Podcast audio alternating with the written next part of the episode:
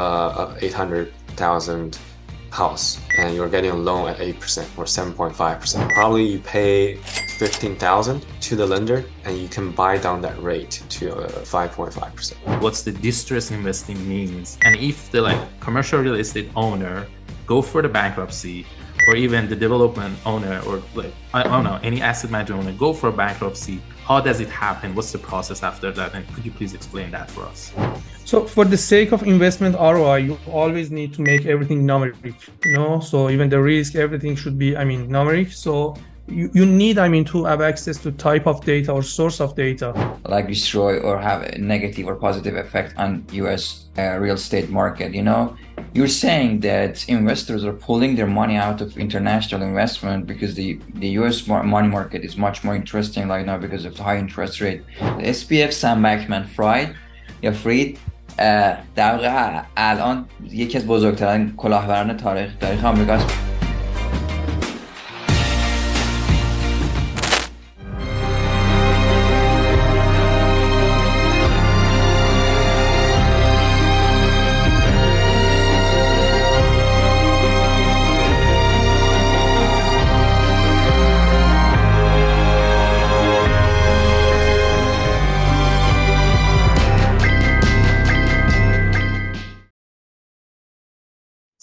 Point about Steven is interesting for me is that so um, of course he's from China originally, but he came to the U.S. He went to University of Berkeley Davis, and he got his uh, bachelor in statistics. And then he, because he was super passionate, he came to the Atlanta in 2017, I think, and he started working from some boutique real estate asset management group. So, and uh, he started there uh, as a, so I, think first as a financial analyst, and then uh, moved to another firm as a VP of uh, asset management, and then he start his own fund. Then we can tell this story. But the the, the time that our friendship is going to click and I understand what's the Steven real value is that we went through a spring break through the school and we came back. And I, Steven, so how was your break? And he said, it was really fun. I said, okay, where been to? And he said, I was staying in Atlanta. And I said, well, that wasn't that much fun. But he said, I, ri- I raised my first fund, which was $6 million on that time, and which is impressive because this is his uh, first time fund. And the reason now oh, actually, have... just want a quick correction. So uh, the okay. one was uh, 4 million and the 6 million was this year. So okay, okay, yeah. And you are managing under asset around 90 million currently. That's mm-hmm. correct? Yes. Yes. So, and that, that's a very impressive story. And um, and you know he was the smartest ass in the uh, class. The question is: is only real estate, or is, I mean, the, the asset, the asset class is more like real estate. What type of asset class you're managing right now? Uh, multifamily, land uh, development, uh, residential development mostly, uh, and uh, some commercial. Yeah. But, and where is located?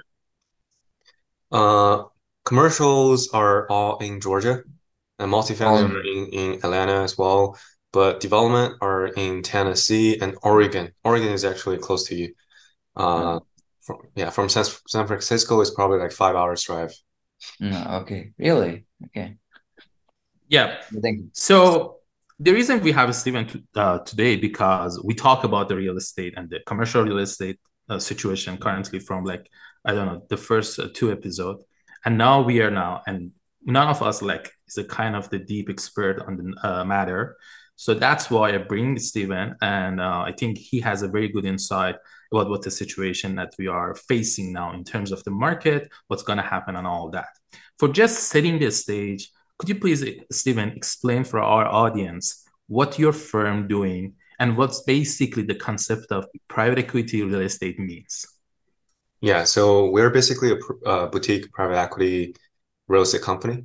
Uh, and what we do is find good deals to invest in real estate realm. And uh, uh, we uh, actually started shifting from just investing to uh, uh, managing operating company as well. at the very beginning, we raised capitals from friends and family.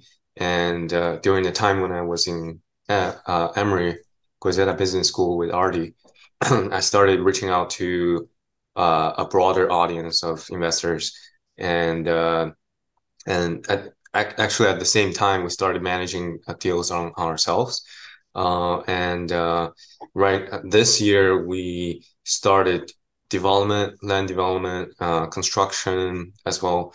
So, uh, but that's also a decision made based on the market trend because of the supply and demand situation right now. We can talk about that in detail later.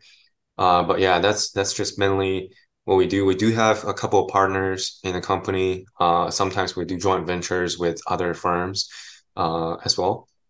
And uh, I I mainly man, uh, do the asset management, investor relationships, deal structure uh, part of the uh, the company. Yeah. And Farzam, you were asking. Yeah, yeah. I was curious why you are moving toward construction at this time. It's a little bit strange to me at this uh, particular time we're moving toward that direction. So if we can explain a little bit more on that. Yeah. So uh, residential, not sure if you guys are familiar with, uh, interest rate went up by a lot, right? So you were pro- probably at 3% interest rate last year this time or last year, early last year. Uh, right now you're getting a 7.58% interest rate if you're buying a house. What that means is the people who are owning homes, they're not selling those because they're on a, very cheap interest rate right? So what that cause or lead to is basically there won't be any supply, not any, but there won't be a lot of supply on the market.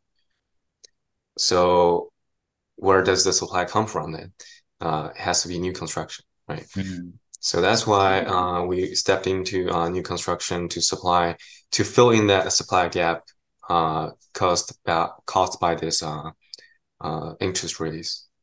And do you see do you see this as a trend in the whole real estate market that those investors are coming to the construction part? I mean, the money is now in on the construction, not the investing part. Um, not really. So, um, uh, the, there are a couple of reasons why I stepped into construction. One is we did participate in uh, construction deals before, but we, as just LPs, uh, investing entities, and uh, uh, we know the process, we know the people, uh, but, but we never really did our own deal. Uh, this year, we actually joint venture partnered with another firm who are very experienced in development and construction. That's why we started basically our in-house uh, construction and, manage, uh, and, and development management. Yeah. So is the timing of the market and also the timing of the partnership that makes us make that decision. Okay, thank you. No problem. Yeah. Um, Steven, question. okay. Okay, yeah. go ahead. Go ahead. uh, could you please walk our listener through the investment cycle in the sector that you have addressed and uh, what impacts from, I mean, the current situation you see in that sector for the investment cycle that you are, I mean, experiencing? Uh, like the investment cycle right now on the market? Yeah. So it's it really differs from uh, asset class to asset class. A uh, couple of most obvious ones we are seeing is uh, multifamily has dipped a lot. Uh, not a lot, but probably by like 20% so far. Uh, especially on the class B to class C asset type of asset. Because uh, the affordability, housing affordability is not as sustainable as the market thought. Uh, I, am not sure if you guys know this, but during the last couple of years, multifamily price and rent both went up dramatically. Right. Mm-hmm. Um, and already probably know it too in Atlanta, uh, rent for apartment when the first step uh, came to uh, Atlanta, it was like 1400 for luxury class A apartment, 1400. Now it's double that price. Yeah from mm-hmm. 2017 to now 2023. So um, uh, that rent went up so dramatically, and we all know uh, the salary didn't really climb up that much. So the mm-hmm. affordability there is not sustainable, uh, which leads to um, the the rent actually. Some of the Class B and C rents, uh, we do see uh, a decline, and the, that also reflects on the the sales price or transaction price of those uh, multi multi-family assets. Uh, but for uh, office, uh, it really differs from market to market. The during COVID mar market on office really went down by a lot because a lot of people are not going to office and uh, the the prospects are basically saying, "Oh, we're not buying office anymore because people are never gonna come back to office to work." Right? Uh, even right now, a lot of companies stayed in hybrid mode instead of fully in office. Um, so office went down during COVID, but uh, after COVID, uh, suburb office actually went up uh, because people are used to being at home, working at home, so they don't want mm-hmm. don't want to travel too much to the city centers to work to to their office. So less downtown office. Yeah, so they will lease something that's closer to where they live, which are mostly suburbs, right? So suburb office, we do see uh, some some locations really really hot. Uh, some are are just okay, but uh, we do see a comeback of suburb office. Um, retail stores, um, I mean, I'm I don't really have much asset in retail, uh, but we do see some um, dip in retail just because the consumer uh, uh, consumption is is just slowing down a little bit, I assume, but not not a super expert in that. Mm.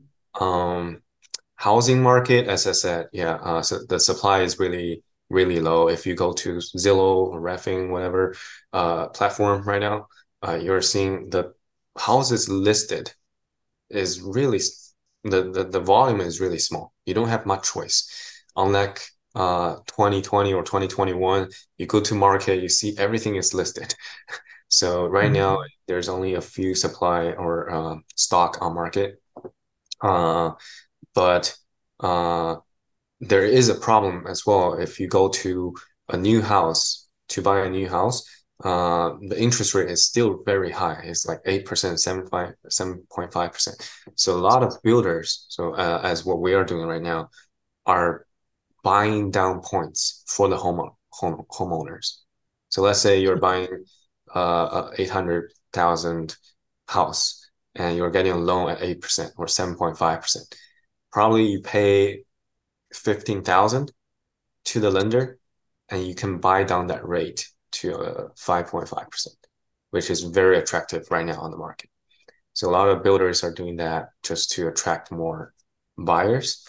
Um, yeah, so that that's just what we see on the on the current housing market, um, and the right. price is not going down by a lot, uh, but differs from market to market as well. Um, in South, uh, like Georgia, Tennessee, we do see the the market is still very steady, uh, sometimes still going up by a little bit. Uh, but the buyer definitely have more bargaining power right now. You don't have a lot of bids, uh, unlike two years ago. Uh, but I do notice like uh, New York or California, uh, the, the the buyers are seeing a little dip in in the price. So Steven, um, thank you for your point. Um, but I wanted you know come back and ask about the fundamental of the investment process that you've been through. Meaning that so as a private equity firm you have some lps and also you're leveraging debt from the banks. Is that correct? Like yes. If you explain that process and on you know and the second part could you please explain what's the distress investing means? And if the like commercial real estate owner go for the bankruptcy or even the development owner or like I don't know any asset manager owner go for bankruptcy how does it happen? What's the process after that? And could you please explain that for us Okay, so the first part. Top part. Yeah. So first part, private equity, right? So um, basically, private uh, where private equity covers almost all industries, right? You can you can invest in any kind of any type of companies, uh, a trucking company, a manufacturer, whatever. You can do a private equity is just a shell of the the structure. Uh, involves mostly uh, four parties or three parties.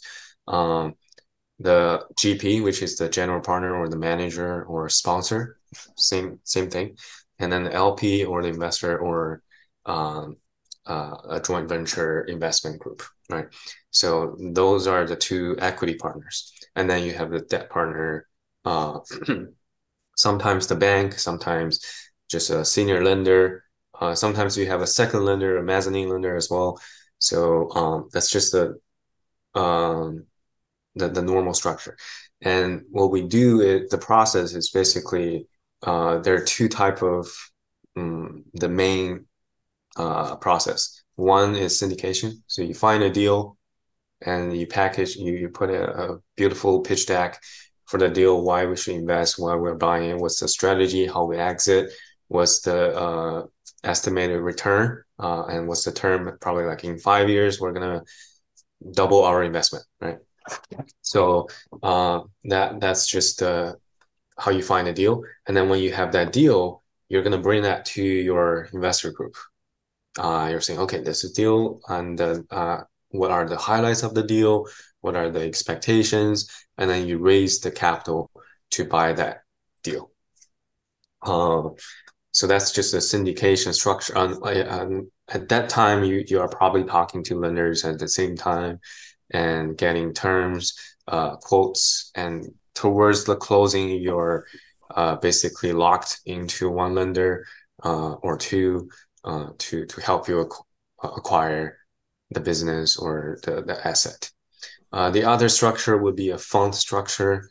So you you will choose a market, choose a type of asset, and then you say, okay, we're going to buy in this market what type of uh, Class B multifamily or Class B office suburb uh, between uh, like 50 to 120,000 square feet office buildings, right? So uh, then you you putting a all those information in a pitch deck and you, you have an expected return for the current market condition. You raise the capital first, then you go out and find deals. Uh, then uh, when you find the deal, you, you find the lender. So lender doesn't really loan to the fund; they only do deal by deal. Uh, but you can raise the capital as a fund, so you have less uh, stress when you, when you're okay. actually doing the acquisition. So that those are just two main um, uh, structures when you do private equity uh, to buy deals. Um, and the second part, distressed. Right? Uh, so distressed investment, um, as the market slows down right now, I do see um, some foreclosures, uh, some bad debt uh, happening. Uh, so there's definitely gonna be distressed investment opportunities. Uh, but most of the time, if you're doing, uh, let's not say, so basically, I see distress in two ways. One is uh, the whole market. If right now it's just the market. Could you explain the definition of the distress for those who don't know? What's that mm-hmm. mean exactly? Oh, distress basically means um, the asset is not doing as well uh, as expected or doesn't meet uh, the standard of the current market. So let's say you have a similar condition asset to your neighbor, but they're doing really well and you're not right? So uh, or uh, the, the the this small local market, this sub market is just in a short period of time, uh, all the all the value drops. Uh, those are all distressed, and uh, there are uh, all kinds of different reasons why properties or assets went distressed. Um, in the um, uh, uh, I see distress in two two different categories, right? So one is the market, the other is the management. So uh, some assets are just distressed because of the market, because everything went down, goes down, the market is not doing good, people are not buying, so it's so it's just distressed. And some of the distressed investors they will reserve uh, cash just to buy in at good timing and sell after the market come back. Uh, it's like a recession buy as well. Yeah. And the other type would be a mismanaged property, uh, which is more common. Uh, you don't have to wait till a good timing or whatever. You just want to see, oh, what's going on with this property. This property doesn't look as good as the others, uh, their neighbors. So you will talk during the due diligence. You will find out, okay, what's happening, uh, why they're distressed. Sometimes it's like uh, they have bad rent, uh, uh, like uh, renters. Uh, sometimes yeah, you have uh, the management prop, uh, the, the property management company. They're doing really bad, so you have to switch uh, employees. Uh, and yeah, some sometimes you just have to figure out if maybe we need to renovate the property and bring it back to the audience, uh, to the to the public, right? So there are different strategies to put into distressed properties just to bring that value back, or even value add, uh, to to a to a point where where the investment makes sense. So yeah. Okay, you guys have question? Yeah, I have one question, but Farzam, go ahead if you have question. No, I don't have any question at this moment. Go ahead. Uh, okay. Steven, uh, I'm very, very much curious to know about uh, your unique mindset and framework on looking at uh, real estate trends, which uh, put you ahead of market for your investments. How you, I mean, consider different parameters, how you look at, I mean, the trends and yeah, change of the market. Yeah, so uh, I did briefly talk about different trends in different uh, asset class. Um, yeah. uh, but we, my partner and I, we norm we would make decision on what's uh, most accessible to us because I know there are uh, there are good opportunities in different asset class, but it's mm-hmm. not all for us, right? So we're not expert in those. So, so they're achievables or addressables. Yeah. Yes. So uh, we will uh, first look into the asset that are uh, that we are familiar with, uh, like multifamily residential. Those are our bread and butter. We know those market really well. Uh, mm-hmm. And uh, the second is we always come in uh, with the mindset of an investor, right? Because uh, we're investors ourselves, so we would look at the risks. Uh, mm-hmm. Like pretty extensively at the very beginning during due diligence, we'll ask why if we find a good deal, why is it this cheaper? Why is the seller selling? Right. And you have to dig deeper. Uh, um, uh, what are some potential costs that we're not thinking of? Uh, will there be a issue during the sales process? Right. So those are the the questions we ask uh, during the due diligence at the very beginning when we see a deal. And uh, most of the time, we will try to mitigate some of the, of the risks like mm-hmm. uh, I'll give you an example. We're doing a deal right now in Tennessee, and uh, we find a land piece of land to acquire, and the government says, okay, you can do uh, 250 uh, townhomes on this lot. Uh, so we say, okay, that's good. Uh, but we didn't close on that at that moment. We tell the seller of the land, uh, we have to get the land development permit before we close. So that mm-hmm. will mitigate some of the uh, like governancy, uh, governance risks, right? So we, yeah. we will get all the permit we need uh, at closing, so we can get all the equipment in there and start digging dirt and putting work. If we don't have the permit, then we will wait another three months or five months or six months. Or if the government says, "Oh, you can't do this," uh, we we just we don't think this is doable then basically the the money is in the dirt uh, in the in the land and you can't do anything right mm-hmm. so we we always make sure when the investment goes in our strategy can be executed yeah. Uh, so that's the first thing yeah. Second is we were worried about whether we can sell those lands once those are developed so we actually find a buyer uh, before we close on the land as well mm-hmm. yeah so those are some of the minds yeah. Yeah. So for the sake of investment ROI, you always need to make everything numeric, you know. So even the risk, everything should be, I mean, numeric. So you, you need, I mean, to have access to type of data or source of data to measure your risk and to assess your risk. Uh, do you consider any specific type of data and source of data in this regard? So in real estate, uh, especially new market, it's relatively harder to get a, a robust data set Hmm. But what we do is uh, uh, we have two two different uh, indicator or, or like KPIs that we look at. One is our return or our investor return. So after all the calculation, our cost, our sales price, um, we will see that return number if that will meet our investor uh, expectations, mm-hmm. right? So mm-hmm. that's one one of the biggest indicator of whether a deal is good or not for us. And uh, the second thing is all the market comps. So we will dig into market comps really extensively. We talk to local agent to verify the recent sales, but most of the real estate sales uh, transactions are are open, are public, right? So we can uh, we're able to find uh, like past year or past two year transaction value, and uh, we constantly talk to different brokers and mm-hmm. give offers that are lower than the market and uh, if one of those return with interest, then we know, okay, that's probably the sweet spot of this market. Uh, if, if no one respond, because it's really hard because the market is constantly changing, right? Yeah. So it's not like, mm-hmm. oh, we, we gathered all those data from the past one or two years. Okay, that's the price. Everyone has a different mindset on selling price.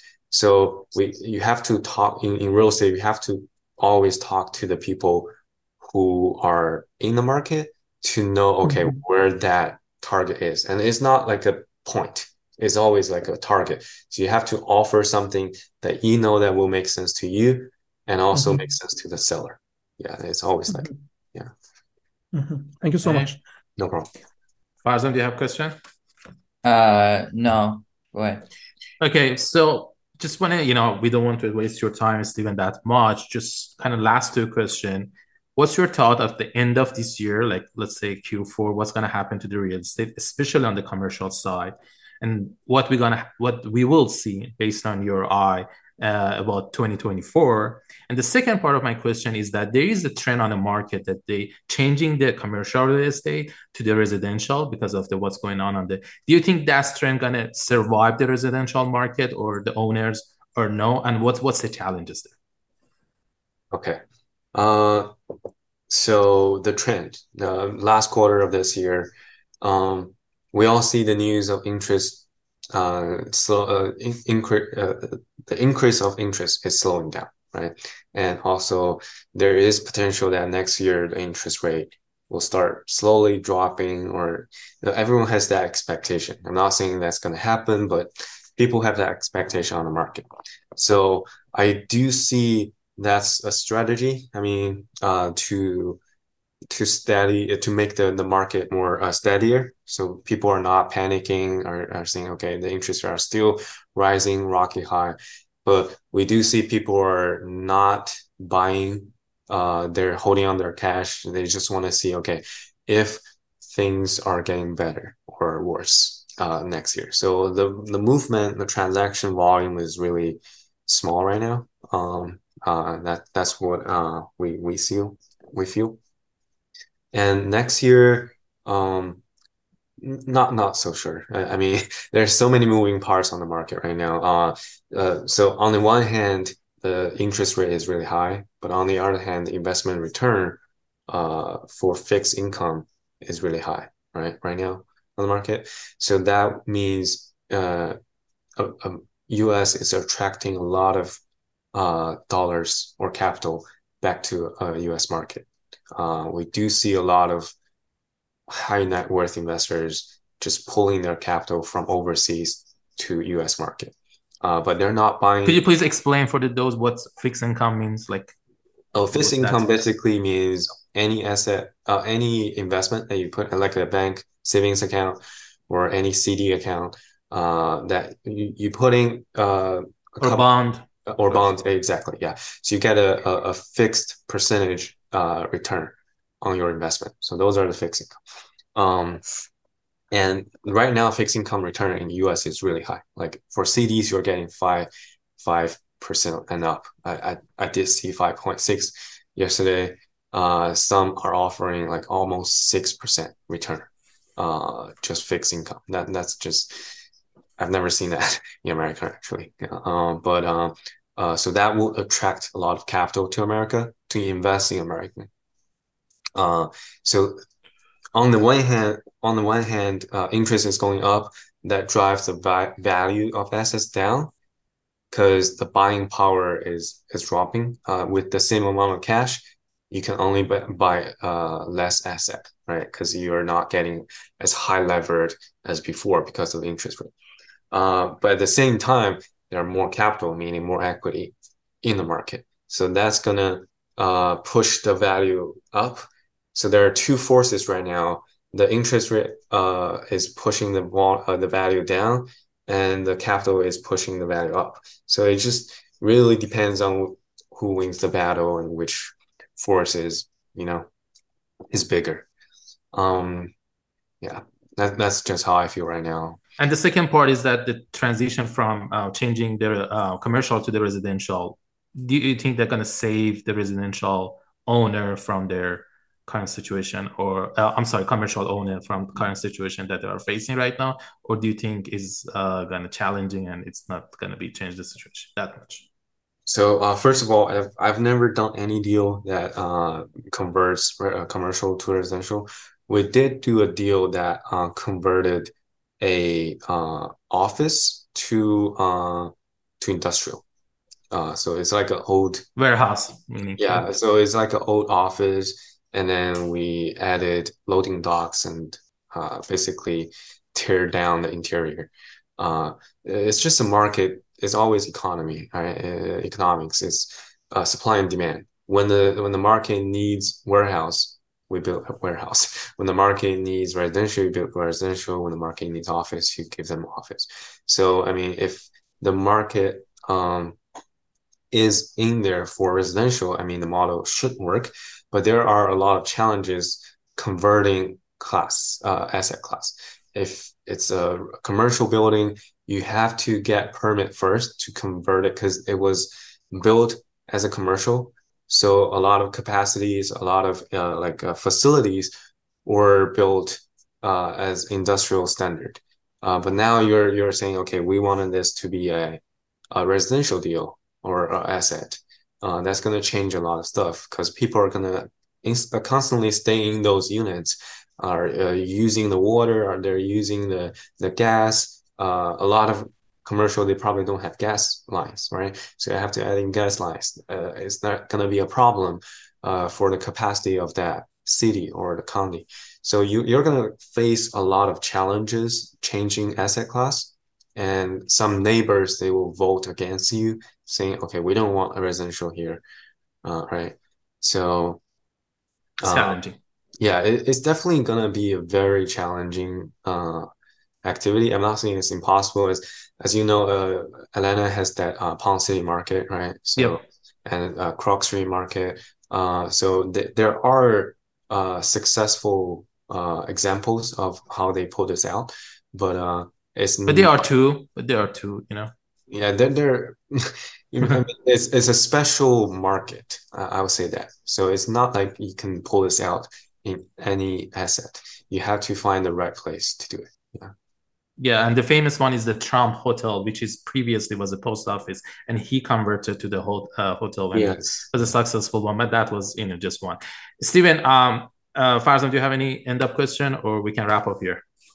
I have a question, but if we, we don't have time, you can. No, no, ask it. Go ahead. No, yeah. you know, still I cannot get my head around how that fixed income thing help or like destroy or have a negative or positive effect on U.S uh, real estate market. You know, you're saying that investors are pulling their money out of international investment because the the U.S. money market is much more interesting right now because of the high interest rate. They bringing mark they bringing the money here, putting in the high interest rates, saving accounts, CICDs, whatever. But I don't see any dynamic here that helps or have negative impact on the residential or commercial or any real estate market. I don't see the connection. Can you uh, explain more how these these two things are related? Because the money is in the bank. What's the relationship with, with the assets like uh, homes like uh, single family multifamily whatever? Yeah. Let me ask you a simple question. If you have 10 million dollars would you put them all in the bank? Me yes no definitely right. not all of it exactly so if they pull their money from overseas account to the us account uh, uh, they do see the fixed fixed income or fixed asset is uh, is high, but they're not going to put all their as uh, their money in the account. They're still going to constantly actively looking for deals to buy, to invest. So that that's that's just how people are. And they don't they don't settle on on something that's easy. Uh, they they always look for higher returns, uh, chasing yields uh, all the time. So even though that's five 5% or 6%, that's a good return for a fixed income. There are still like us, we we gave our investors uh 10, 12% returns. Uh, or even sometimes equity, they will get like 15, uh, 15 to 20% annual IR. So uh, investors uh, will they, when they pull the capital to American market, uh, the fixed income is the the part that attracts them, but at the same time, they're not settled there. They always look for okay, once this three month CD is complete, where do I put that money? Do I keep them in the CDs or do I uh, get part of them out and invest into real estate or stock market or to a family office, whatever? Uh, they will find their uh, ways on the market. So uh, the, the bigger picture is there are more capital on the market. So there are, are higher chances that those capital will be deployed to uh, real estate or whatever investment type in this market. Mm-hmm. Does that make sense to you? Yeah, absolutely. Thank you so much. No problem. Um, okay. No, uh, one last question, Ardi, if you if you have yep. time. Yep. yep. Yeah.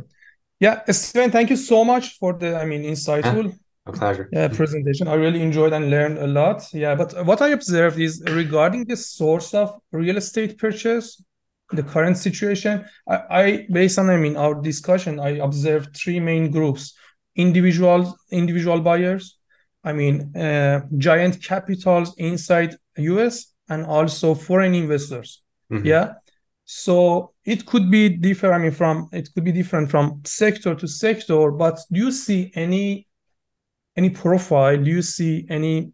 I mean, could get us. I mean, the fraction of the market each of these group has currently, or kind of just some insight. Um. the So of market each of I mean this group. Has. Yeah. So um. Uh, industrial like uh, uh institutional buyers they uh, have a higher uh, overhead most of mm-hmm. most of the time because they they have a, a, team to to manage to to uh, to feed. So, so they have the larger share, the largest share in the I mean purchase sector in real estate. Uh, for for residential or for uh, I mean commercial. Mm, any of them. Any of those. So residential is still uh, mostly just homeowners, uh, I would say. Uh, but mm-hmm. in uh, commercial, uh, it's I would say uh, mainly uh, institutional buyers right now, and or class B to class A type of multifamily. Those are institutional buyers as well. Um, mm-hmm.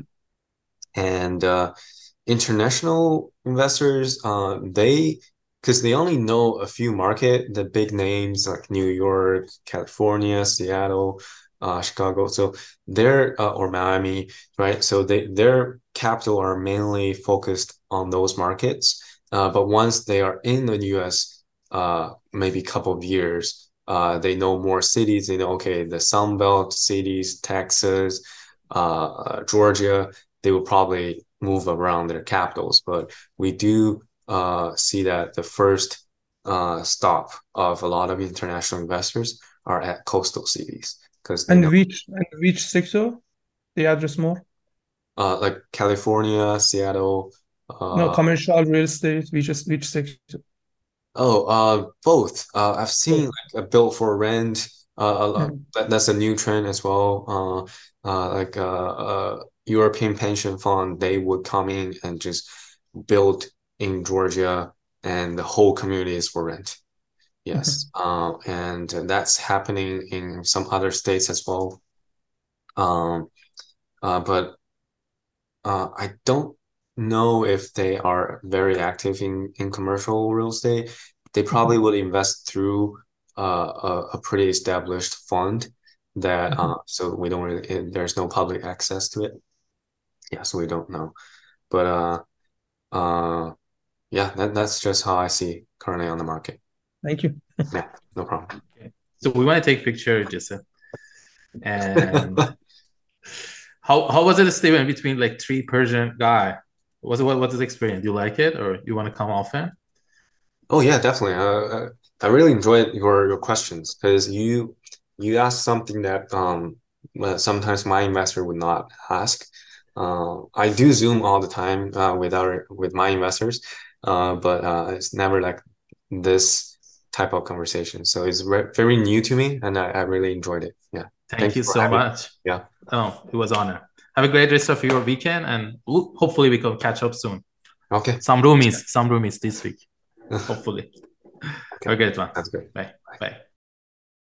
خب طبیعتا فکر کنم تقریبا همه میدونن که هفته پیش ستارتاپ وی ورک یک کورکین اسپیس کامپانی بود و زمانی در واقع 47 بیلیون دلار ولیوش بود فایل کرد برای چپتر 11 بانکراپسی برای SEC که فکر کنم حالا من فایلینگش هم دارم اینجا بله همونطور که می‌بینین وی ورک فایل کرده برای چپتر 11 برای بانکراپسی و خب اعلام ورشکستگی کرده. این کامپانی حدود 19 بیلیون دلار بدهی داره.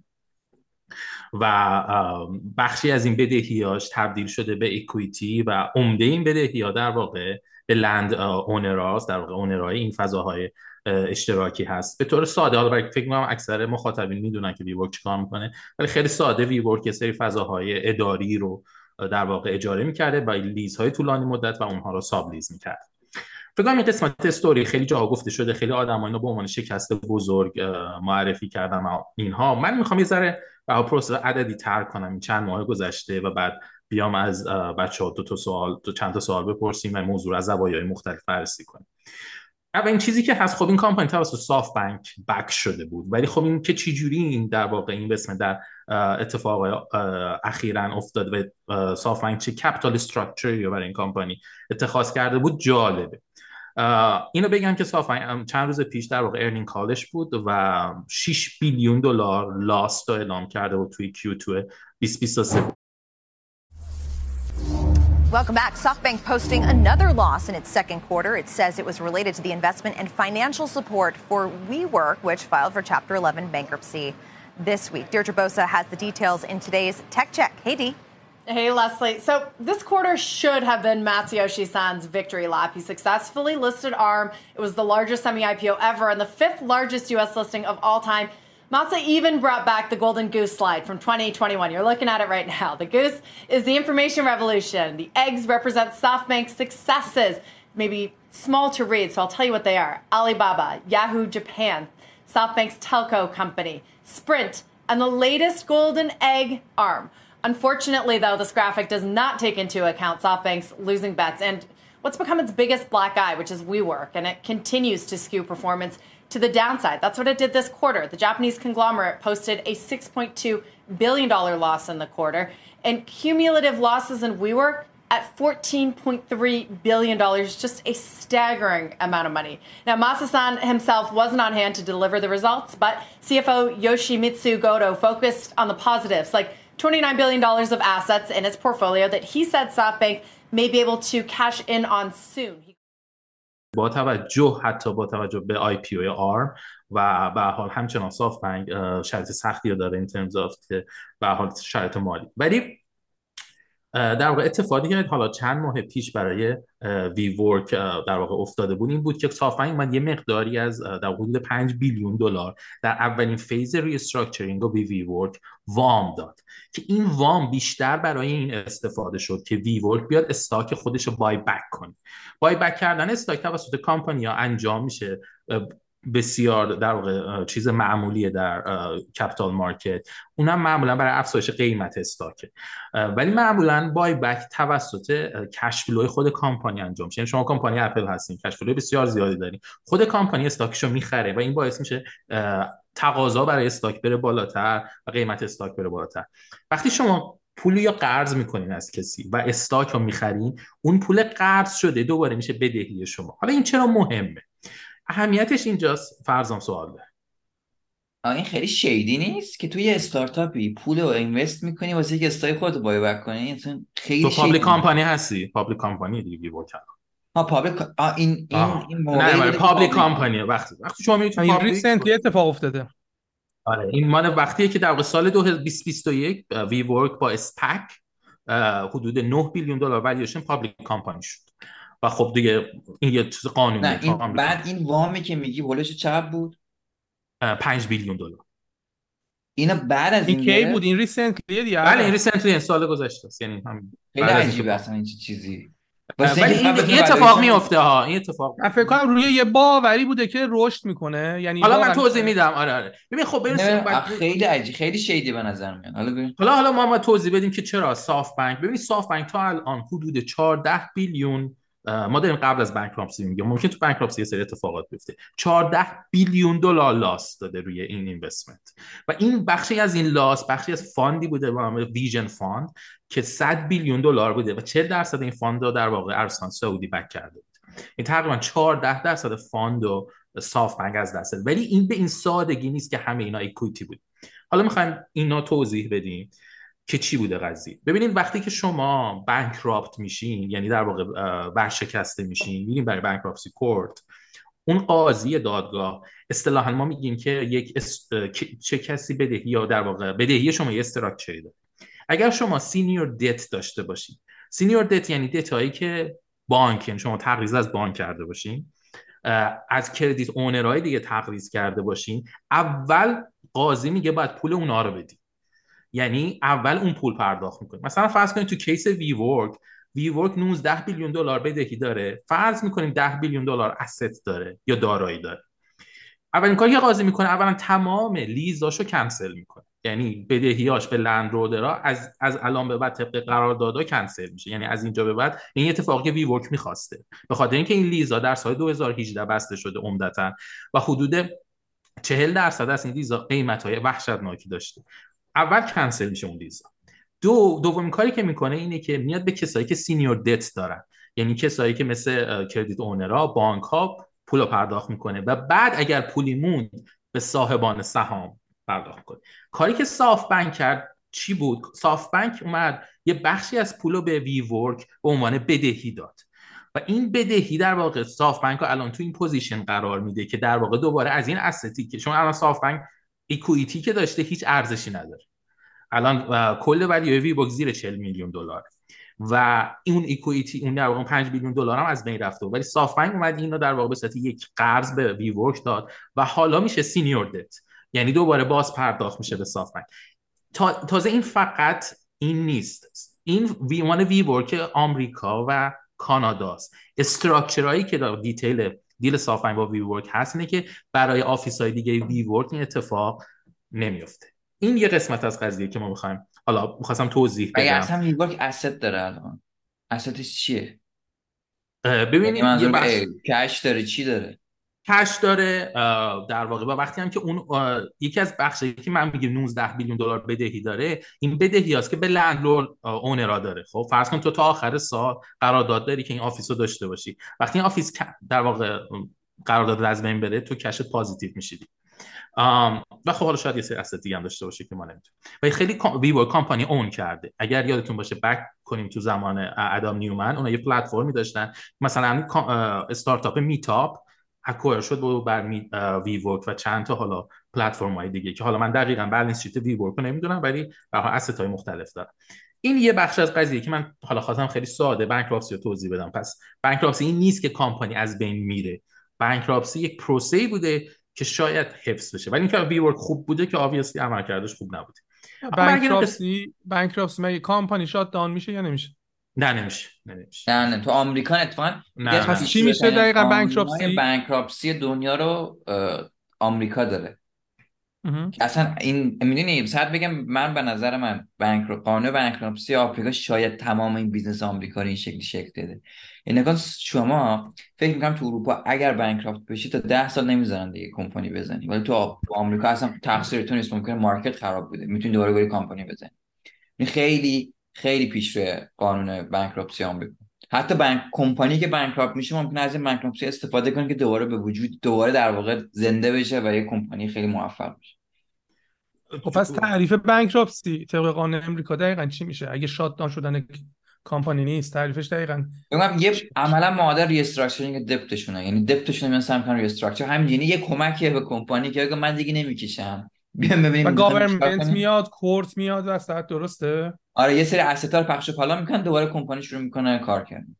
و چه لایبیلیتی بر گاورمنت ایجاد می‌کنه چون بعضی وقتا گاورمنت باید بیاد لایبیلیتی برای اون بدبختایی که اینوست کردن اینا ولی برای اون اینوستوراست واسه کسایی که باش دیل داشتن یه ذره پولشون ممکنه بیان یه بخشش هم نمی‌گیرن دیگه. پس گورنمنت هیچ نقشه یعنی هیچ نقشی باز نمی‌کنه توی مثلا پرداخت بدهی و اینا. تو, تو کیس مثلا وی وی ورک تو کیس بانکینگ شاید ولی تو این کیس بله. نه. مثلا تو کیس گلدمن ساکس سال 2008 آقا پولی که دولت آمریکا داد حالا من تو یه کاملا صحیح گفت. ولی من یه اضافه کنم که کامل بشه. دو مدل بانکراپسی داریم چپتر 7 چپتر 11 چپتر 7 بانکراپسی آدمای ایندیویدوال و اینها هم شامل میشه. یعنی تو به عنوان شخص ممکنه بانکراپت بشی یعنی پول نداشته باشه. کاری که گورنمنت می‌کنه اینه که میاد در واقع اون چیزایی که داری یا طبق در همون ساختار دتی که گفتم با آدما میده بعد میگه تو به عنوان یه آدم فرض کن استاد دانشگاهی چه چیزایی احتیاج داری یه خونه یه ماشین اینا رو داشته باش و ادامه بدی. تو تا هفت سال نمی‌تونی خودت شخصا اینوستمنتی رو انجام بدی بعد از یا کردیت داشته باشی بعد از هفت سال درست میشه. چپتر 11 استفاده میشه برای کمپانی ها و کمپانی ها در همونطور که فرض کن بیشتر برای روی استراکچرینگ اینا استفاده می‌کنن ولی کیس به کیس خیلی فرق می‌کنه. ممکنه یه موقع شما مثلا تو کیس اس فراد انجام داده باشین. خب اون فرق می‌کنه. ولی به طور مشخص بانکراپسی کسی رو از کار بیکار نمی‌کنه و سعی میشه اگر امکان داره ادامه پیدا کنه. خب آقا برگردیم به کیس وی ورک سوال من حالا یک تو کیس ویوک چند تا دیتا پوینت هست که ببخشید من خیلی هم حرف زدم ولی خب جالب. یکی از دیتا پوینت ها اینه که آقا ادم نیومن الان پوزیشنش با ویوک اصلا اونر اونر نیست. و داستانش چیه؟ یه داستان جالب اینه که خب ادم نیومن سال 2000 در واقع 19 از کامپانی گذاشته بود شده بود کنار به دلیل اینکه در واقع کامپانی سری مشکلاتی داشت. اون سال ادم نیومن میاد از کمپانی وام می‌گیره در واقع از سافنگ وام می‌گیره. اون وام ارزشش چقدر بوده؟ 430 میلیون دلار. کراتلا یعنی پشتیبانه یا زامنه اون وام چی بود آقا فرزام سهام ادم نیومن تو وی ورک حالا ادم نیومن چی داره؟ 430 میلیون دلار که پس نمیده. چون کراتلا دیگه الان ارزشی نداره. علاوه بر این 770 میلیون دلار ادم نیومن سهامش رو فروخت سال 2021 که کامپانی آی پی شد. یعنی در واقع از این لاست وی ورک ادم نیومن 1.3 بیلیون دلار حداقل پول گیرش 1.1 بیلیون دلار پول گیرش شد سوالم از از حالا فرضم شروع می‌کنم. به نظر تو کوورکینگ اسپیس به عنوان اینداستری یا وی ورک به عنوان کامپانی آینده ای داره یا نه؟ چون رقیب وی ورک آی دبلیو جی یک و دلار مارکت کپش. و یه زمانی مثلا 16 بیلیون دلار بود. و ما به دلیل شرط کامرشال ریل وارد این ارائه جدیدی میشیم و می‌تونه این, کامپ... این کام بک کنه و وی ورک هم همینطور. اینو توضیح بده حالا تا بعد سوال من با هر حال استراکچر مارکت خیلی فرق کرده دیگه به نسبت گذشته. یعنی مثلا کووید تمام این استراکچر رو عوض کرده. اینکه ما واقعا چقدر نیاز داریم کنار هم باشیم که بتونیم در واقع با هم کار کنیم. این کامل عوض شد دوران کووید. این این به نظرم مارکت رو ریدیفاین می‌کنه و اینا باید خودشون ریدیفاین کنن. دیگه اون فضای گذشته که آقا ما میایم نمی‌دونم کمپانی میان توی فضای اشتراکی با هم کار می‌کنن فکر این مشخصا دیگه این کار نمی‌کنه. ولی آیا کلا این قضیه تموم شده؟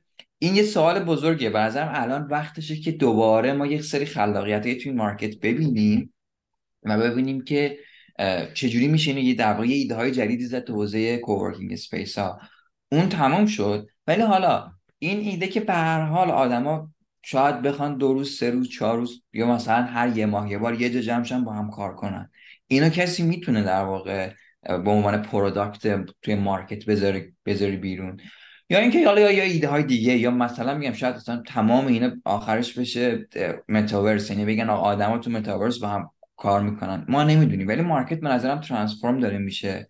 از این به اسم وی ورک به تو آینده است؟ تمام این والویشن هایی که گفتیم هم آی دبلیو سی بود این وی ورک یه کلا کلاپس کردن و اینقدر کوچیک شدن. اون از 16 شده یک اون کل تو کیس وی ورک کلا بانکراپت شد. به نظرم داره نشون میده که این مارکت به حال به شکل گذشتهش تموم شده. ولی شکل آیندهش چیه پلیرهای جدید به نظرم باید بیان و این رو ریدیفاین کنن. حج برگرد به ادم نیومن یه جمله یه نفر گفت این بود که وی ورک چیز خاصی نبود. چیز خاصش ادم نیومن بود. وقتی ادم نیومن ازش گرفته شد رفت پایین. به نظر تو این حرف درسته؟ یا ادم نیومن یک در واقع انترپرینریه که شکست خورده و خب فیل کرده و تمومه. یا تو فکر می‌کنی برگشته تو ویورک خرید ویورک و دوباره در واقع مچ یا جوین کردنش با فلو کامپانی جدیدش می‌تونه یه دوران جدیدی باشه یا نه؟ تیک رو ادام نیومن سوال جالبیه. ببین من یه بخش از اطلاعات رو برای جواب این سوال ندارم. اونم تحلیل شخصیت آدم نیومنه. خب؟ من شخصیت آدم آدم نیومن رو پرسونالی نمی‌شناسم. ولی خب اون دیتا پوینت که دارم.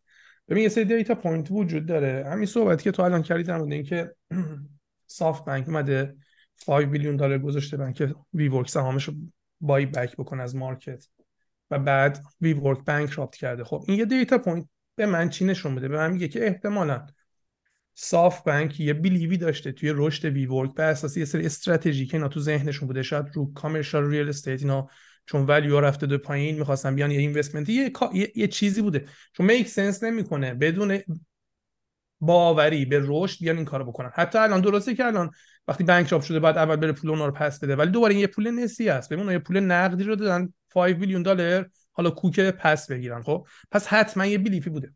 از اون طرف تو میگی که آدم نیومن اومده یه پولی قرض کرده از وی ورک با کلترال سهام خودش که سهام خودش الان بی ارزش شده پس اون پول هم دیگه احتمالاً حالا چی میشه چه نمیشه اینا.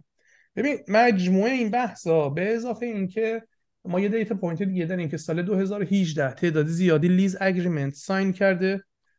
وی ورک 2019 اومده توی پابلیک مارکت درسته؟ 2019 اومده پابلیک مارکت؟ یا 2021 2021 2021 اومده تو پابلیک مارکت بعد الان یه بدهی خیلی بزرگ ایجاد کرده. خب اینم دوباره یه بخشیه که یه مقدار یکم عجیبه. یعنی به نظر میاد که قبل از اینکه بخواد پابلیک بشه آی پی او بشه وی ورک تلاش کرده که و فضا کار اشتراکیاشو کوورکینگ اسپیساشو خیلی خیلی گسترش بده. حتی به قیمت یه به وجود اومدن یه بدهی بزرگ توی آینده ولی بعد به هر دلیلی کووید اومده اتفاق مختلف افتاده ترند کار کردن عوض شده. خب یه بدهی بزرگ درست شده و نتونستن هندلش کنن. ولی همه اینا رو من نگاه می‌کنم از بیرون. میگم دیتا پوینت من اینا کافی نیست. شاید واقعا جاجمنت من درست نباشه. ولی من یه فایت رو می‌بینم توی بازیگرای بزرگ وی ورک.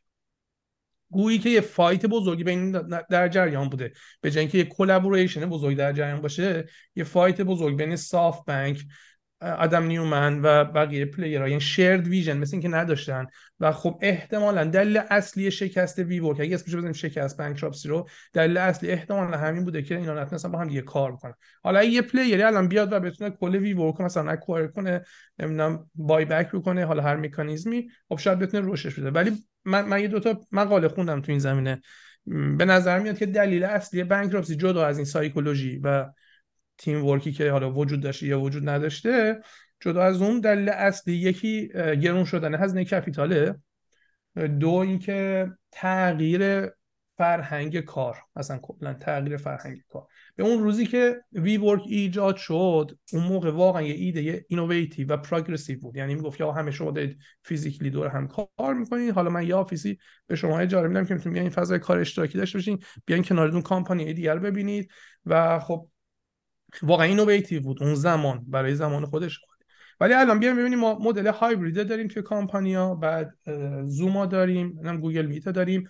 متاورس الان فرزام گفت. خب این الان واقعیت موجود اینه. یعنی کامپانیا دارن به این چیزا فکر می‌کنن و دیپلوی کردن. خب اگه وی ورکی می‌خواد در آینده وجود داشته باشه واقعا باید یه حتی یک لول به این فضا اینویشن اضافه کنه یا پروگرسیو باشه خب؟ یه وی ورکی گذشته نسبت به این فضا وی ورکی گذشته نسبت به این فضا به نظر اولد فشن میاد خب؟ ولی اگه بخوان این موفقیت اتفاق بیفته ولی من نمیگم شکست وی ورک بانکراپسی وی ورک من نمیگم به خاطر این این بوده. بانکراپسی احتمالا به خاطر اون اتفاقی که بینشون افتاده. یعنی همچنان من به نظرم وی ورک حتی با اون فضایی که داشت می‌تونست کامپانی موفقی باشه توی پابلیک مارکت و می‌تونست اصلا روی این ترند رو تغییرات خود اونم تغییرات انجام بده. یعنی وی ورک دیگه. خب چرا وی ورک؟ مثلا پروگرسیو ترین متاورس نمی‌دونم. دقیقاً. اصلا ویو زوما می‌خرید می‌تونه زوما آره بخره. چرا اینا نداشته باشه؟ خب. و احتمالاً میگم پشتش احتمالاً اون کلابوریشنی که بین پلیرای اصلی توی وی ورک نبوده. فرضا همین سوال است تو. تو تیک رو آدم نیومد نگاه آدم نیومد به نظرم قبلا تیک تو گفتی اس پی اف که خیلی از اس پی اف در واقع زدن کرده. اس پی اف سم بکمن فراید یا فرید در واقع الان یکی از بزرگترین کلاهبران تاریخ تاریخ آمریکا است. من به نظرم یک البته نیا کن مرز بین کلاهبردار بودن خب ولی چیزی مدرک علیهش نیست یه یعنی. باریکی حتی شاید این رو خود اون طرف هم تعیین نکنه. یعنی یه, یه اتفاقی بیفته طرف بشه ایلان ماسک یه اتفاقی بیفته طرف بشه یه کلاهبرداری مثل SPF ولی به هر حال نکن چیزی که من می‌بینم تو کیس SPF تو کیس آدم نیومن اینا آدمایی که کمپانیشون خیلی بیش, بیش از اندازه به فرد وابسته است و اون فرد هم خودش خیلی کیش شخصیت بزرگی داره و در واقع یه کالتی یه در واقع یه دونه کالت نمی‌دونم به فارسی چی میشه یه دونه هسته یه یه قبیله انگار داره خودش درست می‌کنه. تو کیس وی ورک مثلا شما وقتی نگاه می‌کنید انگار یه پیامبری شده بود آدم نیومن شما اگه ببینید مثلا میومد می‌گفت خب ما نه تنها با هم وی ورک می‌کنیم وی لیو می‌کنیم. بعد یعنی میام با هم زندگی می‌کنیم. بعد بچه هاتون هم اینجا ما بزرگ می‌کنیم. و می‌دونی اون استراکچری که این دور خود اصلا شما نگاه می‌کنیم من فکر می‌کردم یه سلبریتی بود که آدما دور این جمع شده بودن. نه ایده وی ورک بیشتر که آقا ما این کارو بیام بکنیم ما بیایم در واقع کنار هم زندگی بکنیم. و بعد به شدت هوشمندانه به موقع خوبی به نظرم از اونجا رفت بیرون که تونست بالا یک میلیون دلار یک بیلیون دلار پول از اونجا بکشه بیرون در صورتی که کمپانی که امروز والویشنش صفره. و قبل از این تونست این کار بکنه. من به نظرم آدم من آدم آدمیه که من هیچ وقت بهش اعتماد نمی کنم که یه دلاری بهش بدم و واقعا نمی‌دونم که اندرس اندرسون هرویس چجوری بهش اطمینان کرده که 300 میلیون دلار دوباره پول, دادن. چون آدمی که براحت براحت می‌تونه منیپولیت کنه آدمای دور خودش رو می‌تونه کاک داره خودش درست کنه می‌تونه هایپای درست کنه که به شدت به خودش وابسته است. حداقل تو کیس ایلان ماسک تمام اینا هست. ولی ایلان ماسک اونقدر این هایپا رو نداره. نکته بعدی اینه که کلی پروداکت داره اونور که پروداکتی با ارزشن که خودش خیلی معتقدی وی ورک پروداکت خوبی نیست به عنوان پروداکت از ترای تا وی ورک به عنوان پروداکت شروع خوبی داشت ولی اصلا نتونست اسکیل کنه به اون جوری که یعنی من اسکیلی از این ندیدم که برای من جذاب باشه. آره خوب بود ولی تو اسکیل به نظر 700 تا آفیس دارن 19 تا کشور تو مثلا از سال 2013 تا دقیقاً همین اتفاق افتاد که همین دلیل شکست نه نه اسکیل دارم توضیح میدم. میگم خب، اسکیل دارم البته البته میگم همه این نکن فکر می‌کنم آدم نیومن قبل از کووید رفت یا بعد کووید؟ اینو من مطمئن نیستم که آدم قبل از کووید قبل از کووید قبل نکن ما هنوز نکن یه نکته که هست اینه که ما نمی‌دونیم این کووید چقدر نقش بازی کرده این مثلا یعنی شاید اگر کووید نبود امروز وی ورک وجود داشت و ورشکست نمی‌شد شاید هم می‌شد ما اینو نمی‌دونیم. ولی به هر حال به نظرم در نهایت رفتن آدم نیومن و اصلا بودن آدم نیومن اونجا در نهایت خیلی نقش منفی بازی تو اون پروسه. یعنی اینکه خیلی همه چی وابسته با آدم نیومن و کال تا نه پروداکت های آدم نیومن. کال تا آدم نیومن. و اون در واقع آدم رو دور خودش جمع از سلبریتی عالی. ام احمد رفتش انگار. خب من فکر کنم بحث وی ورک به حاضر پیچیده‌ای داره. بعد دید من حالا نمی‌خوام خیلی بایاس خودم رو بگم ولی خب من مخالفم با حرف من مثلا بگو چون خیلی فکر می‌کنم تو قضیه آدم نیومن دقیقاً 80 درجه متفاوت من he's he's my hero so that's that's the obvious. And um, این بعد به آدم نیومن نگاه کنیم از تاریخ جد اصلا آدم نیومن کی بوده. خب آدم نیومن یه شخصی بوده که تجربه هیچ کاری قبلا تقریبا نداشته. تو این کتاب توی در واقع فیلم وی کرش هم از فیلم خیلی خوبی هم هست. ببینین مشخصه. ایشون شروع می‌کنه از اول اسم کامپانی در واقع گرین دسک بوده و مدل همین بوده و خب یه منتالیتی آدم نیومن داره که من اون منتالیتی رو دوست دارم. ببین به صورت تاریخی ریل استیت مهمترین آبستکل ملیت ها و قوم ها بوده. این خود شما یا خود من یا خود آقای مثلا عطار. الان یکی از دغدغه‌های بزرگمونه که خب ما مثلا خونمون رو بخریم بزرگتر کنیم. مثلا پورشنش رو نگاه کن چطور بوده. ادم من از کجا میان ادم من خب اصالتا متولد اسرائیل. توی اسرائیل توی اون در خونه های گروهی زندگی می‌کرده. و اون کال درسته که اون کالچر رو حالا شاید خیلی دوست نداشته باشم ولی آدم من این گروهی که نامسته که تو تو خوابگاه زندگی می‌کنی و شیر می‌کنی این فضا رو و اون لذت بودن و زندگی کردن بدون دغدغه ای که تو اونرشیپ اون پراپرتی رو داشته باشی و حالا هر ماه باید 50 درصد 60 درصد این کامو بدی در واقع توت هست. خب من با این خیلی رزونیت می‌کنم با این کانسپت که ریل استیت دغدغش از هم برده. حالا این واقعا پیچیده ترین asset کلاس دنیاست. و خب تقریبا یکی از بزرگترین ها اگر بزرگترین نباشه. و خب چلنج کردن با این سخته اشتباهات کردم نیومن داره که خب من آبیستی قبول دارم. و الان هیچ موقع فراد نکرده. دقت کنی.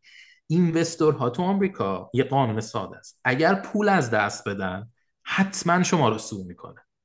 یعنی تو کیس الیزابت هومز تو کیس اس اف اینا کاملا واضحه. یعنی اگه اونا یه خط اگه ساف بنک یه خط پیدا می‌کرد که ادم نیومن فراد کرده مطمئن باش ادم نیومن سو می‌کرد و مینداخت تو زندان.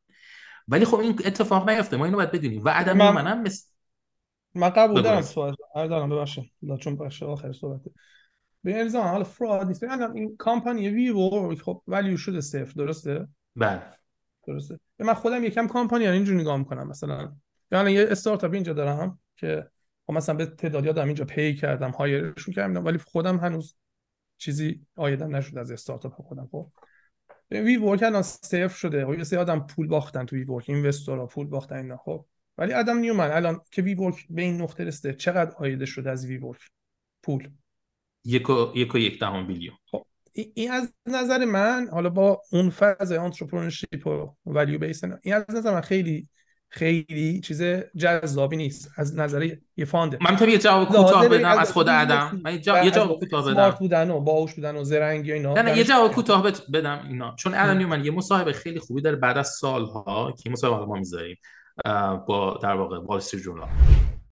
What do you say to all of the employees, and we're talking about thousands of employees who lost their job, whose options effectively became worthless at that $47 billion valuation, who look at you and say, not only did this all happen under your watch, but you walked away with more than a billion dollars? So, first of all, Andrew, I understand. I understand that that's the feeling and I understand that that, that would be the perception. As I said, uh, I didn't speak for two years, so I haven't had the chance to say anything. If, if I can just give a little context. So there are actually three groups of employees. There are the employees who started with me, the original WeWork employees. Actually, when the IPO happened, 150 of them celebrated together with Miguel right. and I. We did a little event for it. It was very nice. Uh, they're all in the money. Anybody who came before 2015 was in the money and, and made a return on this IPO.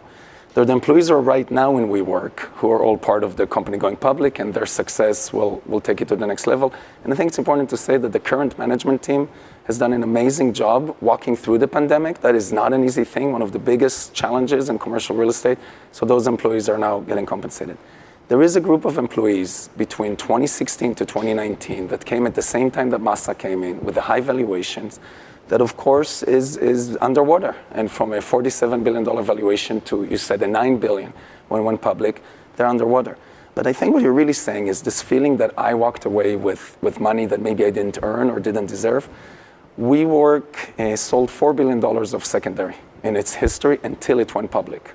Out of that 4 billion, I, Adam, sold about 870 million. Employees were about 550 million, not including Miguel and investors were about 2.3 billion, almost three times as much as me. All those people sold a proportionate share when it was the time to sell. It all happened, and the last time I sold, uh, the highest valuation was 17 billion, and that was in 2017, and that was almost four and a half years ago. Okay. توی مصاحبه میگه که آقا ما وقتی که سافت بانک خود پرایوت بود هنوز وی ورک شما خودت می‌دونی فرضا من می‌دونی وقتی شما مثلا سی اس بی سی هستی این اپورتونتی رو به ایمپلوی میدن که اونا هم لیکوید کنن. می‌گفت وقتی سافت بانک اومد چهار در واقع اینوستمنت 10 بیلیون دلاریش رو روی وی ورک انجام داد ما این اپورتونتی رو به همه ایمپلوی ها دادیم که بیان کش اوت کنن.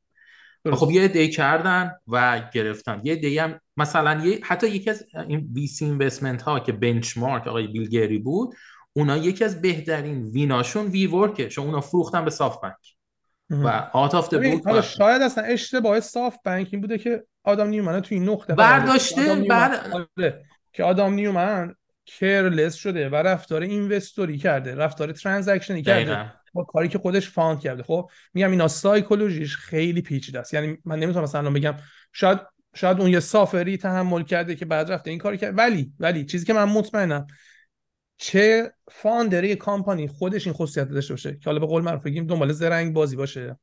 که حالا بقیه بیان اینوست کنن پولشون رو به دست نیارن ولی اون مثلا یه گین اینجوری بکنه. چه بقیه استراکچر اینجوری بکنن که قرارش بدن توی یه کورنری فاندرا که حالا حالا این دور تصمیم شخصیه. مثلا من فکر می‌کنم اینا که اسست خیلی بزرگ ساختن والویشن خیلی بزرگ ساختن مثل بیل گیتس اینا یا استیو جابز این دوستان. شاید نه هیچ وقت این کارا من, من مطمئن نیستم می‌کنن یا نمی‌کنن که حتی اگه تو کورنر قرار بگیرن برگردن با کامپانی خودشون یه همچین رفتاری بکنن خب؟ این دیگه تصمیم شخصیه خب؟ ولی می‌خوام بگم پیچیدگی خیلی زیاده. پیچیدگی خیلی زیاده و بعد داریم اون استراکچر رو مطالعه کنیم. همه قابل مطالعه نیست. یعنی همش نمیشه اکسترکت کرد. ولی اگه تو یه فاندری کامپانی داشته باشی که یا تو بندازیش توی کورنری که اون این رفتار نشون بده یا خود شخصا چنین کرکتری داشته باشه فاتحه اون کامپانی خونده است. چرا؟ به خاطر اینکه حتی تو نگاه می‌کنی تریلیون دلار کامپانی ها خیلی جالبه. حتی تریلیون دلار کامپانی ها والویشنشون و ارزش برندشون با فاندر اولیشون همچنان گره خورده. خب یعنی این دنیا دنیایی نیست که مثلا تو بگی آقا فقط هم مانی میکینگ فقط هم ترانزکشن نه یه سه بحث دیگه هم مهمه و اثر می‌ذاره. هم روی داینامیک بازی هم روی کل آدینس کسایی که دارن تماشا می‌کنن اثر می‌ذاره. آره. حجم این سال کوتاه است شما بپرسم که لب کنیم بریم تو در ریپورت گلدمن ساکس شما فاندر زیاد دیدیم مثل که دکتر که مریض زیاد دیدم فاندر کامپانی. راحت از گرین دسک رسیدن به 47 بیلیون دلار. حتی فقط برای یه بار. نه قطعا. همین رو خواستم. نه نه قطعا قطعا قطعا. خیلی خیلی سخته. و شما پروداکت وی ورک هم دیدین دیگه. آره وی ورک خیلی جا... وی ورک اصلا من, من اولین بار رفت بودم آلمان. 6 سال پیش آره. آره خیلی جذاب بود. خیلی خیلی جذاب. یادم مثلا علی بابا اومده بود اونجا یه چند تا آفیس رو گرفته بودن نیرو آشنا بوده برای من خیلی جذاب بود. به حال باید ببینیم چیه. منم ه... نمی‌خوام حالا بایاس خودم باشه. این نظر منو خب ما نه نه 100 درصد. من اون روز که بی ورک تجربه کردم اصلا واقعا برام یه یا یادم من برلین توی سونی سنتر رفتم. من سه روز برلین بودم. این تجربه مهمه دیگه. من سه روز برلین بودم رفتم توی وی ورک تو سونی سنتر و تو سه روز شاید به 60 70 تا آدم درست حسابی کانکت شدم. من فقط میشستم اونجا. ایونت ها بود. میشستیم اونجا و خب فضا هم خیلی خوب بود و لذت بریم مثلا روزی سه چهار ساعت. اینقدر من کانکشن های خوب ساختم و خب این واقعیته و فضا لذت بردم بس تجربه خیلی تجربه خوب بود میگم بازم ممکن باعث من باشه بر خوبی پاد ما اینه که در واقع پوینت ویو مختلف از فرزام احمد و من حالا بقیه هم کاور می‌کنم. آقا بریم بحث بعدی.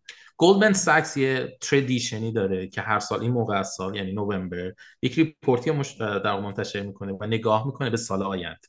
به صورت مکرو اکانومی چه اتفاقی قراره بیفته. و الان در واقع ریپورت 2024 رو منتشر کرده. و خب اگه بخوایم جنرالی حرف بزنیم بسیار خوشبینانه است. و نسبت به حالا حرفایی که ما زدیم رشد جی دی پی و در واقع حالا می‌تونیم الان ببینیم که در واقع پیش بینی ها حالا چی بوده. اگه دقت کنید این چیزیه که حالا کانسس منظوره در واقع کاری که مجموعه ها یه ترمی هست توی فایننسش میگن کانسس. کانسسنس. کانسسنس یعنی مجموعه ها پیش بینیشون چی؟ خب اگه دقت کنین در واقع نمودار قرمز رنگ پیش بینی نشون میده که بلومبرگ تا در واقع دو, دو نیم درصد رشد جی دی پی و حالا گلدمن ساکس بیشتر از اون دو هفته هم دو شیش دهم نشون میده. و خب این در واقع برای سال 2024 رشد خوبیه. و در مجموع وقتی تو دیتیل حالا ریپورت طولانی هست ما سعی می‌کنیم لینکش رو بذاریم توی پاد یک صاف لنگ صاف لنگ و یک نگاه اپتیمیستیک و خوشبینانه نشون میده من می‌خوام از فرضام شروع کنم. تیک تو از این ریپورت چیه؟ و حالا دوباره برگشتیم انگار به تایم تو. همینطور مارکت هم پیکاپ کرده. یعنی همونطور که می‌بینین اکویتی مارکت الان شرایط خوبی داره. بعضی از تک کامپانیا 20 درصد بالاتر از چند ماه گذشته هستن.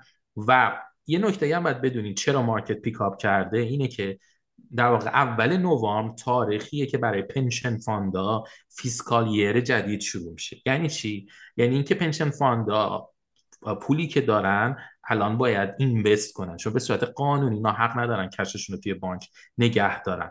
این در واقع این زمان از سال. و خب خیلی مانی توی مانی مارکت مونده و از طریق پنشن فاندا که وارد مارکت میشه. خب یکی از دلایل اصلی هم اون هست. فرضاً تو فکر می‌کنیم ما نظر تو با گلدمن ساکس یکی هست؟ یعنی ما سال 2024 در واقع لنگ رو داریم و اقتصاد رشدش رو ادامه میده و به طور مشخص یا نه. اون من به نظرم باید همیشه ما با یک گرین آف سالتی با یه دونه شکی به اینا نگاه کنیم. به هر حال اینا خودشون توی هر چقدر ما با آخر سال نزدیک میشیم احتمالا پیش بینی اینا شیکی تر میشه و اون اون واقعیت رو نمی‌تونه فالو کنه. به هر حال امروز دید کلیت مارکت اینه که اتفاقا داره خوب پیش میره و اوضاع به, نسبت خوبه. به این معنا نکن معناش هم مهمه این معنای این مثلا شاید واسه خیلی ها معنای بدی باشه. به معنای اینه که جی دی پی گروس خوبی خواهد داشت. به معنای اینه که اینفلیشن احتمالا اینجوری که من فهمیدم از گزارش خیلی کنترل نمیشه لزوما نمیره زیر دو درصد و به این معنا که اینترست ریت بالا میمونه. حالا کن اینجا باید دید که این داینامیک در ادامه چجوری کار می‌کنه. یعنی ممکنه ببین تو 6 ماه دوم سال دوباره مارکت خراب بشه و تمام این گزارش عملا بره پایین. یعنی دوباره یه بحرانی وجود بیاد تو مارکت.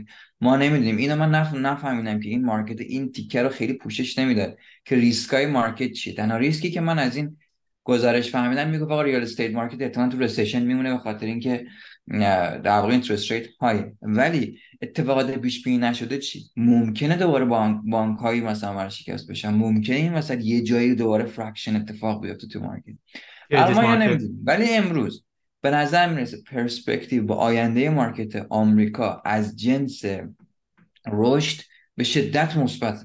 و این این خیلی قشنگه. حداقل دید من. مارکت ریال استیت برای خیلی مارکت مهمی احتمالا مارکت همچنان را راکتی خواهد بود سال دو که اتفاقا بد نیست از یه جنس جی دی پی ولی از دید خیلی از مردم ناراحت کننده است. پولشون اونجا پارک کردن و این مارکت رشد نمی‌کنه و خیلی رو ممکن ناراحت کنه. به هر حال به نظر می‌رسه که پیکچر پیکچر مثبتی امروز اتفاقات پیش بینی نشده رو ما نمی‌دونیم. و بعد باید ببینیم که سال بعد سال به شدت مهمی از لحاظ پالیتیکس یعنی اینکه اینا چجوری با هم اتفاقا با هم کار می‌کنن که رئیس جمهور بعدی آمریکا بیاد. به حال اگر بحرانی ایجاد نشه به جدی تو اقتصاد آمریکا همچنان شانس هست واسه رئیس جمهور فعلی که ادامه بده. گرچه که الان اوضاعش خوب نیست. ولی ادامه بده برای چهار سال بعد. ولی اگه بحرانی ایجاد بشه تقریبا بلا, بلا شک رئیس جمهور آینده رئیس جمهور ریپابلیکن خواهد. هشتگی تو از روی ریپورت گلدمن ساکس والا به نظر میاد پیش بینی همه مثبته. پیش بینی همه مثبته و فراتر از حالا پیش بینی بوده که سال قبل در اقتصاد می شده ولی من ندیدم این تاثیر بحران فعلی رو روی اون پیش بینی گلدمن گلدمن ساکس من ندیدم. یعنی هر چی بحرانی؟ بحرانی که الان هست جنگ و داستانی به این شکل. نتونستم اینا نه هیچ تاثیر نه. من اصلا فکر نمی کنم که جنگ خاورمیانه هیچ تاثیر جدی داشته باشه روی چون نکن اصلا حالا اگه نکن حالا جنگ خاورمیانه فقط نیست. به ما هژمونی مختلف داریم دیگه. یعنی حالا چاینا راشا ایران نمی‌دونم. سعودی عربی ها اینا هر کدومشون یه هژمونی هن و حالا این داینامیکی که بین هژمون هست این بس... تاثیر اینا من حالا نمی‌دونم اصلا توی ریپورت گلدمن ساکس اینا رو تحلیل بله من من یه تصحیح کنم توی صفحه 18 probability weighted um, Fed Fund forecast و یکی از دلایلی که میگه حالا من دارم از آمشرز شیر کنم. اگه هست یه مارکت تنشن من همینو بخونم فقط که برای مخاطب حتی روسیه خیلی پلیر کوچیکیه تو این مارکت که اصلا اهمیتی داشته باشه دیگه الان. اولا برای دوستان بگم این ریپورت بسیار طولانیه و تحلیلش هم در واقع حالا سخت. ولی حالا برای اینکه فقط اشاره بشه. The second downside uh, risk uh, stems from geopolitical concerns. And و اینجا داره یه توضیح میده که war in Middle East and all that. So برای همین بله هست. اصلا یه متریک در واقع ریسک هنگ هرمز هم گفته بود اردلان. بله بله بله. آره حج عاشق خاورمیانه آره دیگه. چرا من اینقدر وزن بزرگه که خاورمیانه من به نظرم به زودی از کل معادلات جا باری کلا منم با فرض سیم پیج. نه بحث خاورمیانه فقط نیست. من هژمونا رو گفتم هژمونا یعنی چاینا راشا خاورمیانه یک راشا چه هژمونی داره تو اقتصاد؟ به اندازه خودش داره. چی چی نداره فقط توی نفت که عملا اون رو باخت. یعنی خرج کرد توی اوکراین. تو ساپلای چین یه بخش واقعا نقش اساس داره. خب خود اوکراین هم داره. اوکراین الان تو قلات تو توی بحث مختلفی از ساپلای چین خیلی نقش اساس داره اوکراین. یعنی اصلا نمیشه نقش وارد جنگ شدن توی جنگ تمام عیار و میگم نگاه تاثیر جدی نداشت. من به نظرم به هر حال اون وسط اتفاقی که ممکنه بیفته بین چین و آمریکاست که می‌تونه واقعا دنیا رو شیک کنه. ولی به حال روسیه وارد یک جنگ پراکسی وار با آمریکا شد. یعنی حالا جنگ عملا الان وارد استیمیل شده یعنی کامل بنبست رسیده. حالا بعد دید دوباره 50 میلیارد دلار الان تقاضا کرده اوکراین از از سمت اروپا البته. بعد حالا فشار آره آمریکا دیگه نمیده. آمریکا آره بعد فشاری که به, به اروپا میاد. الان فشار سنگینی که به اروپا میاد خب همش امریکا بک می‌کرده دیگه. خب حالا اینکه حالا سال آینده دوباره این امریکا اروپا رو بک می‌کنه یا نمی‌کنه نمی‌کنه. من اینا رو تاثیرش نمی‌دونم قطعا دیگه نکنید نکته همینه که آمریکا از بازی جنگ اوکراین تقریبا به نظر می‌رسه خارج شده. احتمال این یا اینکه با یه مدل دیگه است. یعنی به هر حال به نظر میسه با قدرتی که کانگرس داره حداقل این مدلی که پول خرج می‌کرد آمریکا توی جنگ اوکراین دیگه تموم شده. حالا چه جوری ما می‌کنه اوالو بشه ما باید ببینیم. ولی توی فاندینگ جدیدی که کانگرس همین دیروز اعلام کرد واسه چیز نه. فاندینگ واسه اوکراین هست فاندینگ واسه اسرائیل. یعنی جفتش رو عملا صفر کرد حالا چیزی که پیشنهاد اینه که 60 میلیون دلار یکم 14 بوده. این داده صفر شده ولی به حال حتی اگر اون رقم های پیشنهادی هم تصویب بشه به نظرم هیچ تاثیر جدی ژئوپلیتیکی نداره. حالا باید من من تکم اینه اون چیزی که می‌تونه واقعا اقتصاد رو تکون بده چین و آمریکاست. روسیه و اینا به حال تکانه هایی دارن ولی دیدیم دیگه جنگ شد نفت روسیه به اون عظمت تحریم شد. خیلی اتفاق افتاد ولی اقتصاد دنیا یه ضربه خورد ولی اقتصاد آمریکا امروز رشد 5 درصدی داره که اصلا تو تاریخ خودش خیلی خیلی بی سابقه است البته من اپیزود قبل گفتم که واقعا برای من خیلی سخته آقا ممنون از آدینس ممنون از شما. اشاره استافت ویک خوب باشه. امیدوارم اپیزود خوبی باشه. We'll see. ولی خب yeah. Anything else guys? بچه دمتون گرم. خیلی خوشحال خدا شما.